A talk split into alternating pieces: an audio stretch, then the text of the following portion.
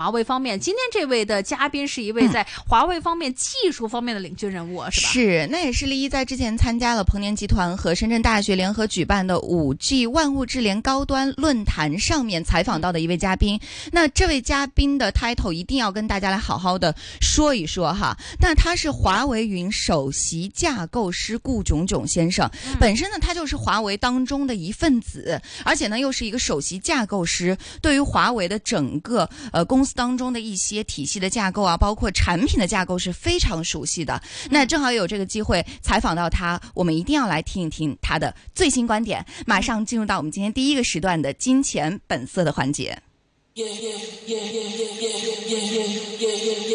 投资不是盲目跟风，更不是赌博游戏。金钱本色。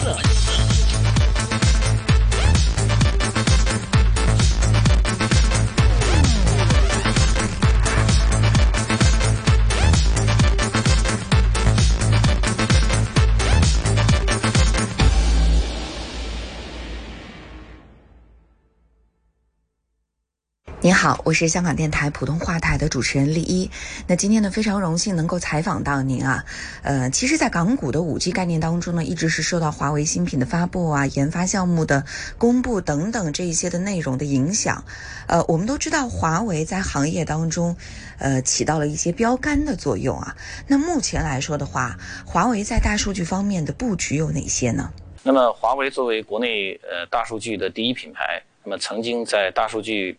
开源平台 Hadoop 和 Spark 的社区内，呃呃是 Top 三的这个开源贡献者，呃，那么华为呢在呃进入到这个全云化的这个时代以后呢，也将大数据呢作为这个全站云的关键能力来呃进行统一的构建，呃，那么在这个呃华为华为在这个大数据方面的这个技术布局呢，呃包含了呃四大部分。第一部分呢是这个呃大数据的呃这个注入和迁移工具及其服务，呃第二部分呢是这个面向大数据的呃统一的分布式存储引擎，呃第三部分呢呃是是对应到这个与呃业务场景匹配的呃多样化的这个呃多元化的这个呃计算和分析框架，那么第四部分呢是对应到我们的这个大数据的这个。呃，治理和开发平台，啊、呃，那么这是这是我们整个这个华呃华为云在这个大数据领域的一个呃技术布局的情况。那华为大数据的具体应用又有哪些呢？那么关于这个呃大数据在这个日常生呃跟我们日常生活的这个关联和那个应用场景里边，呃，我可以举几个例子。呃，第一第一类呢，我们可以呃一个典型的场景呢是这个金融大数据，啊、呃，也就是说我们大数据在银行系统里边的应用。那么也就是我们的这个，呃，比如说我们信用卡的这个发卡，呃，以及我们这个信用卡的这个呃风险呃提示，在在在刷卡消费的过程中的风险提示。那么以前呢，基于传统的呃 I O E，所谓 I O E 就是传统的这个 I T 平台之下去支撑我们的这个银行业务的情况下，那么它这个我们的发卡可能需要这个几天甚至是一周的时间。那么依托于这样一个大数据的这个技术的加速呢，我们可以把这个发卡的时这个时时延呢，这个降低到时长呢，这个降低到这个呃这个呃几秒几几分钟甚至几秒钟以内，啊，那么它这个是一个非常呃这个呃在效率上是一个非常明显明明显的提升。那么另外一个场景呢，就是说我们在 这个呃刷卡的过程中，可能遇到的是这个有一些可能是这个卡被盗被刷的情况。那么这个那么我们。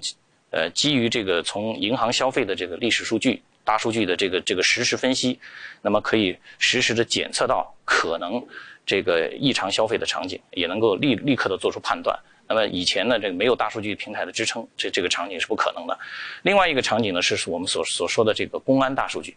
就是公安大数据里边，那么我们其实这个呃公安局其实从这个很多我们呃日常的这个呃。呃，住宿啊，旅行啊，呃，这个甚至是人际关系里边的这个社交网络呀，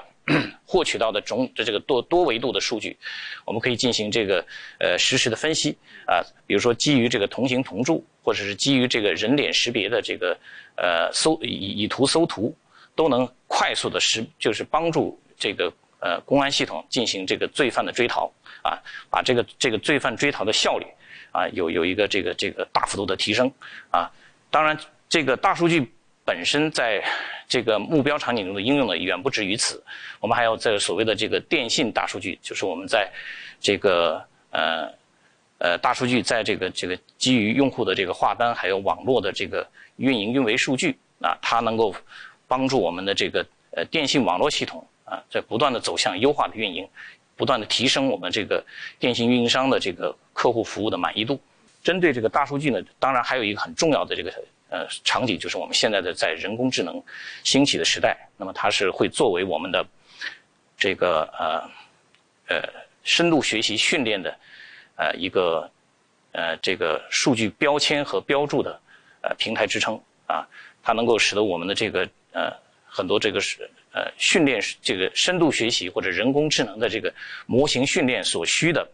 这个数据的过滤、清洗，还有它的这个格式化处理啊，呃，这个效率得到大幅度的提升啊，使能我们的这个整个的这个呃全行业智能化时代的一个到来。目前来说，华为的华为云发展到了什么阶段了呢？那么，根据 IDC 咨询机构的那个最新的一个报告，那么在二零一九年这个第一季度。那么，这个华为云的这个在国内的这个呃云厂家的这个呃销售收入的这个呃排行情况呢，已经进入到了第五位。那么，这个是华为呃自己运营的这个公有云的一个最新的这个呃这个收收入财报的表现。那么，呃，其实呢，呃，大家可能不知道，就是我们还有一个这个呃在在第三位，在国内公有云处于第三位的电信天翼云。那么，电信天翼云的这个呃软硬件平台的技术呢，也是来自于华为，啊，所以说这个其实作为就是呃华为的这个云的这个服务形态，呃，除去这个自营的公有云以外，也包括呢跟很多这个呃运营商的这个 合营云，那么把这些呃这个呃呃关联的这个这个呃云技术都是由华为 enable 的这个呃呃云服务的这个厂商呃综合起来呢，其实我们是。呃，现在是处在一个第第二或者第三的位置上，啊，那么这是这个在呃，就是当前的这个市场表现的一个情况。华为云的特色和差异化在产品当中体现在哪里呢？呃，那么作为这个刚才提到的这个华为的华为云的特色和差异化竞争力方面，呃，那么我们想就是说，呃，首先，呃，我我们可以体现在四四个方面。那么首先呢，是在那么，华为长期以来在芯片和这个硬件领域的这个呃积累，那么这个积累呢，来源于我们在这个呃华为在海思的这个芯片领域里边，我们知道，呃，在在美国的封锁下啊，我们也也这个一日就是这个芯片转正啊，芯片转正，实际上我们有有了数十年的积累。那么这个呃芯片跟呃这个云的软件服务能力的结合啊，它能能够为我们的这个呃。企业的 to B 的云租户会提供最优化的一个性价比，啊，那这个性价比呢是可以相比于任何其他的不具备芯片能力的厂家，或者刚刚处于起步的这个云厂家，能够构筑呃不可比拟的一个呃差异化的优势，这是第一点。那么第二点呢，就是在自主可控方面。那么自主可控呢，呃，我们知道这个呃这个在在这个美国的封锁下，其实现在我们面临着。呃，未来就是现在在云端的这个叉八六的 CPU 生态体系的这个供应性、供应连续性的这个风险。那么，为了克服这个风险呢，啊，那么我们华为在呃大力的一个倡导一个就鲲鹏、鲲鹏 ARM 的这个生态链。那么，基于这样一个 ARM 的平台体系去构筑的这个华为云啊，能够真正的摆脱啊这个呃第三方的一个呃。在在这个 CPU 生态体系上的一个一个掣肘和制约啊，呃，那么这一点呢，实际上是作为这个云的这个长远生态发展啊，是非常重要的一个这个这个啊差异化的控制点。那么在呃第三第三第三点上，我们想强调的一点，那么就是华为云呢，当前在公有云上啊，虽然还是呃这个呃。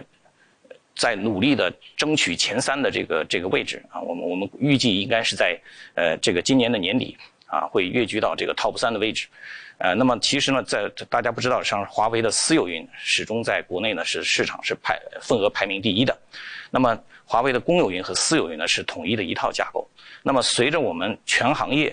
呃数字化和云化的这个大力的推进啊，我们华为自己内部有一个定义，就是 Cloud 一点零主要是面向互联网行业的，而 Cloud 二点零则是我们全行业的政府和这个各个。这个制造行业和传统行业都会全面的走向这个云化和数字化、智能化。那么在这样一个历史阶段呢，大家的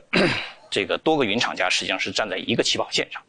那那在这这个呃这个竞争格局下，由于华为云的公有云和私有云是完全一套架构，那么实际上我们可以为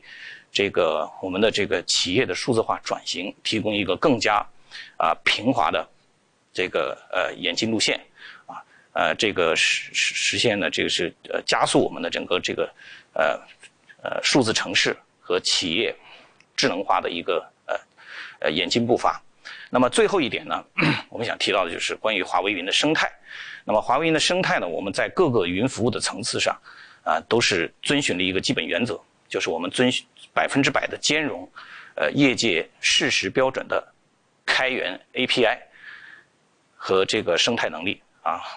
就是，呃，这一点呢是跟和很多这个云厂家啊，都都在试图构建这个单厂家锁定的啊，单厂家绑定的这个生态链有很大的不同啊，因为我们的目标呢是说，这个目标还是为我们的这个呃 to B 的企业客户提供一个性价比最优的这个云平台和这个呃数字平台的支撑啊，而不是去这个锁定客户啊。这样，我们我们相当于为我们的最终的这个用户呢，提供了更加一个开放性的一个选择。好，那这是呃我我所这个呃想表达的，我们在这四方面啊，华为云相对于呃这个现在业界其他玩家的这个呃差异化点。我们都知道，中美贸易战对于中国的影响也是比较大的，对于华为的影响也比较大。那在美国制裁之后，您作为华为的员工，觉得在公司内部前后有一些什么样的变化吗？呃，其实可能从这个华为内部的这个呃一份子的这个视角来看的话呢，我觉得可能不不像业界这个呃呃坊间传闻的啊，就是那么激烈的一个变化啊，因为这作为我们我们来讲还是。首先还是做好自己的本职工作，因为我们这个呃在公司内部的话，这个呃各各方面的这个呃运作都是非常高效和有序的。当然，我们在可能从公司内部来讲的话，我们我们会更加重视在这样的一个特殊事件的这个呃呃这个这个突发事件的这个这个环境之下呢，我们会更加的注重安全可信的这个这个产品能力的构建。那么除此之外呢，其实我们。在在大大家外界提到的，就是呃这个所谓的这个对我们的这个全面封锁是吧？对我们的这个这个这个供应性，在刚才提到的像 CPU 的供应性，在像呃操作系统的这个供应性，OS 供应性，那么其实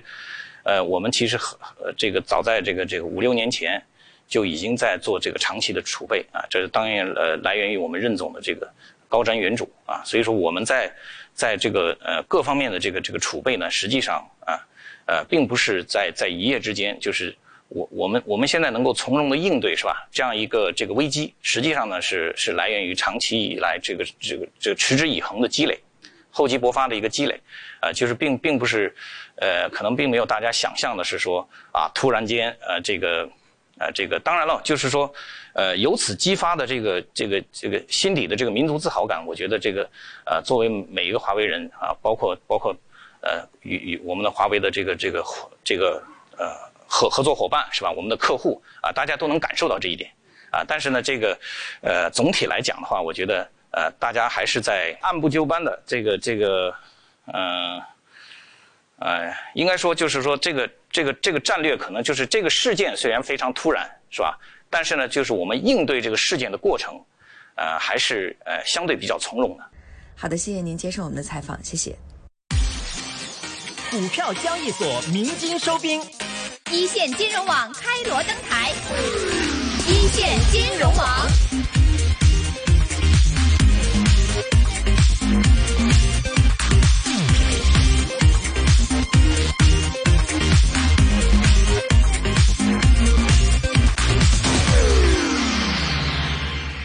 아, 너무 뭐